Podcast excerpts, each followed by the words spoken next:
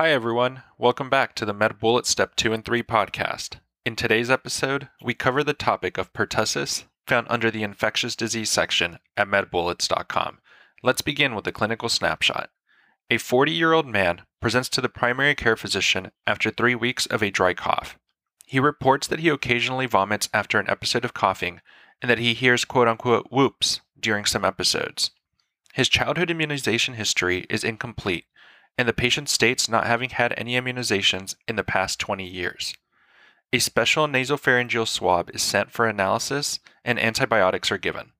Let's continue with an introduction to pertussis. Bordetella pertussis is classified as a gram negative aerobic coccobacillus, and it is transmitted through respiratory droplets. And conditions associated with pertussis include whooping cough and 100 day cough. And with regards to prevention, remember that there is the DTaP vaccine. This is a vaccine against diphtheria, tetanus, and pertussis. And remember that this is an acellular pertussis vaccine. And there are five doses that are given before school age and are completed by 4 to 6 years of age. Then there is the Tdap vaccine, which is a booster vaccine given at 11 to 12 years of age, and it should also be given to pregnant mothers and those around them. And with regards to epidemiology, pertussis affects infants that are especially at risk. This includes those that are less than 6 months of age and those that are too young to be vaccinated. It also affects unvaccinated children. And risk factors for pertussis include exposure to infected people, incomplete vaccination, and HIV exposure. And with regards to the pathogenesis, remember that bacteria colonize mucosal surfaces, and then pertussis toxin binds to and activates adenylate cyclase by inhibiting the Gi type of G protein coupled receptors. This impairs phagocytosis and allows the bacteria to survive. There's also a tracheal cytotoxin, which impairs cilia and prevents normal clearance of respiratory secretions. Also remember that the low lung volume at the beginning of inspiration causes strong inspiration and the classic inspiratory whoop. Moving on to the presentation. Symptoms in the catarrhal stage, which is the first stage, will include low grade fevers and coryza. Symptoms in the paroxysmal stage, which is the second stage, will include a dry cough and whoop and post-tussive vomiting. And symptoms in the convalescent stage, which is the third stage, will include recovery. And on exam, one may note a whooping cough in children, which is a dry cough on expiration with a whoop on inspiration. And in adults, one may note signs of the 100 day cough, which includes post tussive vomiting and paroxysmal cough. And with regards to the differential, make sure to think about mycoplasma pneumonia, with distinguishing factors being that it will also present with a dry cough, but there will be no whooping cough and no post tussive vomiting. And in terms of treatment, Remember that the management approach involves having infected patients avoid exposing vulnerable populations, and that exposed patients should still be treated. Medical treatment options include macrolides, which are indicated as first line therapy, and the specific drugs would include azithromycin, clarithromycin, and erythromycin. Trimethoprim sulfamethoxazole is another option, and this is indicated for patients with allergies to macrolides. And complications related to pertussis include pneumonia, failure to thrive, death, especially in young infants, and apnea, also especially in young infants. And lastly, with regards to prognosis, remember that this can be fatal in infants. Now that we've discussed the major points relating to pertussis, let's walk through some questions to apply what we've learned and get a sense of how the topic might be tested. For the first question, consider the following clinical scenario. A 23 year old man presents to student health for a cough. The patient states he has paroxysms of coughing followed by gasping for air. The patient is up to date on his vaccinations and is generally healthy. He states he has felt more stress lately, secondary to exams. His temperature is 101.0 degrees Fahrenheit or 38.3 degrees Celsius. Blood pressure is 125 over 65. Pulse is 105 beats per minute. Respirations are 14 breaths per minute, and oxygen saturation is 98% on room air. Laboratory values are notable for a hemoglobin of 12 grams per deciliter, hematocrit of 36%, leukocyte count of 13,500 per millimeter cubed with a lymphocytosis, platelet count of 197,000 per millimeter cubed. Physical exam is notable for clear breath sounds bilaterally. Which of the following is the best next step in management? And the answer choices are Choice 1, azithromycin. Choice 2, chest radiograph.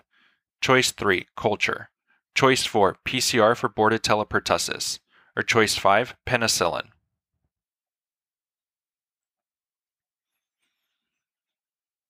The best answer to this question is choice 1, azithromycin. This patient is presenting with the classic description for whooping cough and a lymphocyte predominant leukocytosis, suggesting a diagnosis of a Bordetella pertussis infection, which should be treated with azithromycin.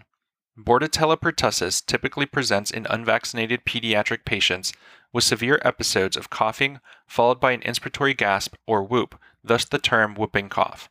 In adults, pertussis typically presents with minor symptoms, such as a cough or rhinorrhea.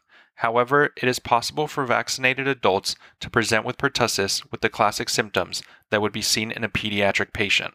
The diagnosis of pertussis can be made clinically, and the treatment involves administration of a macrolide antibiotic and rest.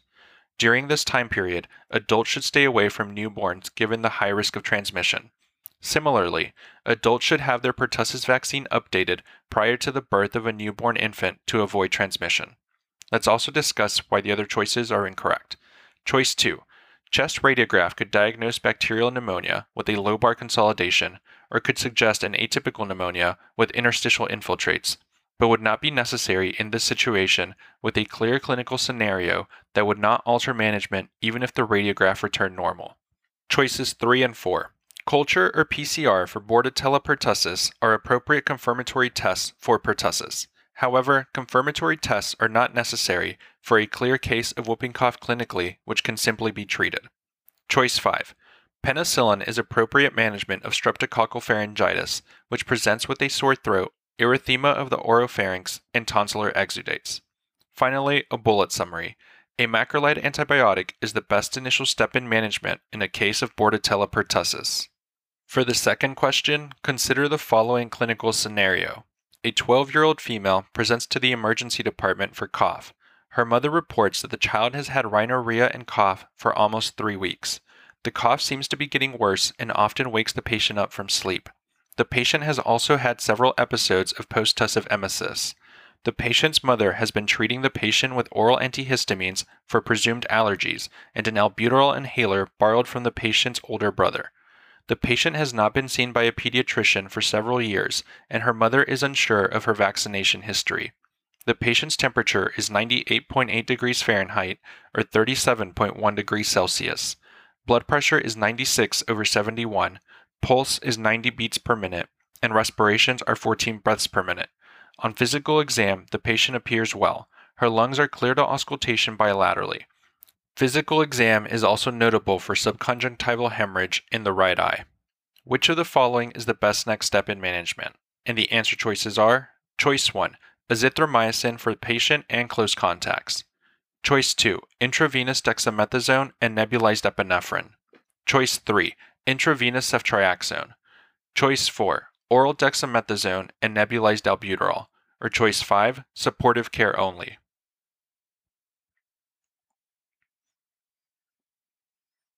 The best answer to this question is choice 1 azithromycin for the patient and close contacts.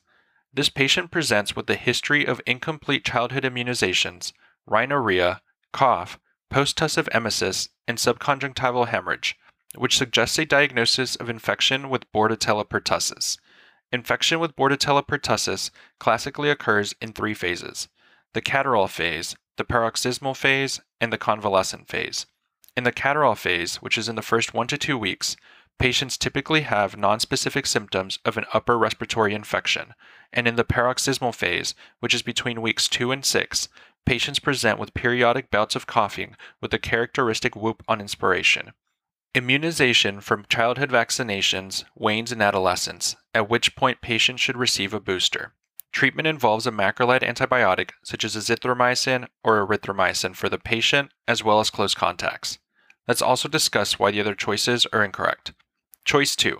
Dexamethasone and nebulized epinephrine is the initial treatment of moderate to severe croup. Croup typically presents with fever and inspiratory stridor, which are not present in this patient. Choice 3. Intravenous ceftriaxone is appropriate treatment for epiglottitis. Epiglottitis typically presents with drooling and tripod positioning to open the airway. This patient is in no acute distress. Choice 4. Oral dexamethasone and nebulized albuterol would be appropriate treatment of an asthma exacerbation. While asthma can present with coughing that is worse at night, this patient has no history of asthma and her symptoms have not improved with home administration of albuterol. Choice 5. Supportive care would be appropriate for a viral upper respiratory infection such as adenovirus. Infection with adenovirus does not typically cause paroxysms of forceful coughing. Finally, a bullet summary. Infection with Bordetella pertussis should be treated with a macrolide antibiotic such as azithromycin for the patient as well as any close contacts. That's all for this review about pertussis. We hope that was helpful. This is the MedBullets Step 2 and 3 podcast, a daily audio review session for MedBullets, the free learning and collaboration community for medical student education. As a reminder, you can follow along with these podcast episodes by reviewing the topics directly on medbullets.com. You can listen to these episodes on the MedBullets website or phone app while reading through the topic. If the MedBullets podcast has been valuable to you, we'd be thrilled if you consider leaving us a five star rating and writing us a review on Apple Podcasts. It will help us spread the word and increase our discoverability tremendously. Thanks for tuning in. We'll see you all tomorrow, right here on the MedBullets Step 2 and 3 podcast.